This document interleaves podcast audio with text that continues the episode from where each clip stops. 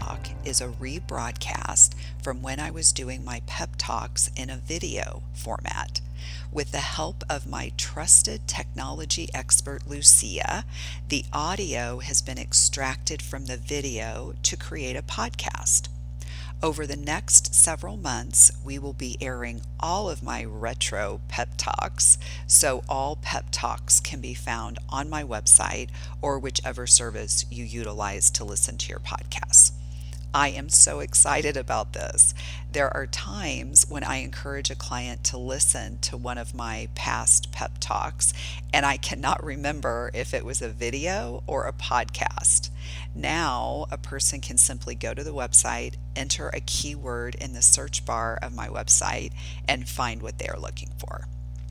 I will admit the sound quality is less than stellar. Nonetheless, I am confident the message of the pep talk still clearly comes through. It has been a treat revisiting some of my favorite pep talks from as far back as six years ago. I am prayerful you will find them to be enjoyable and helpful. Without further ado, here is today's pep talk.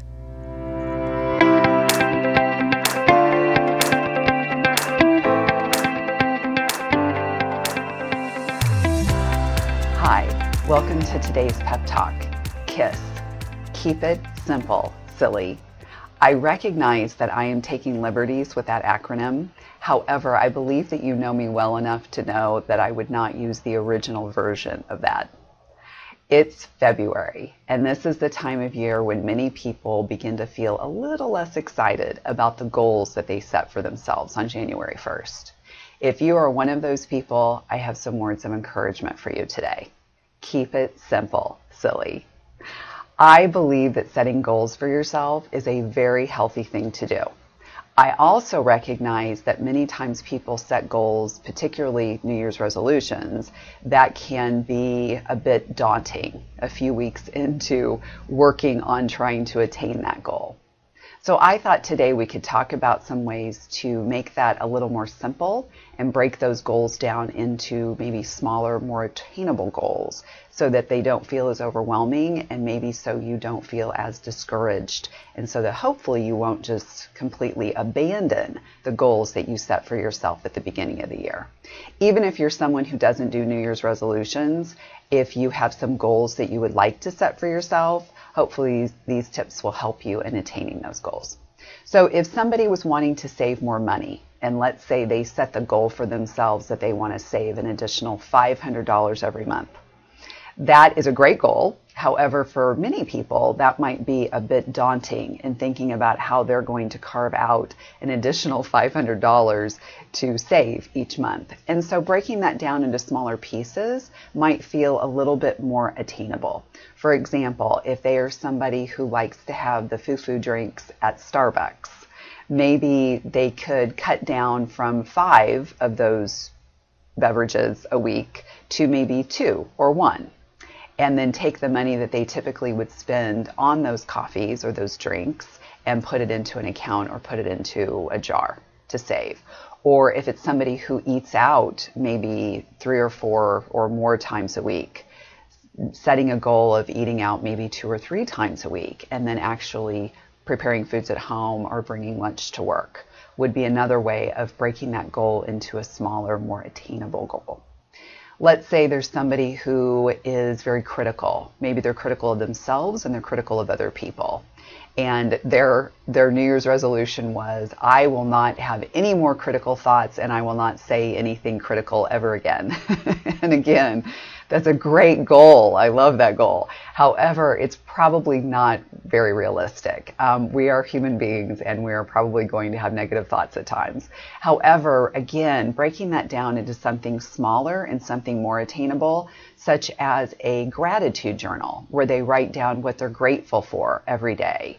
Or maybe it is listing off three things every day that they like about themselves or making the goal of complimenting somebody every day.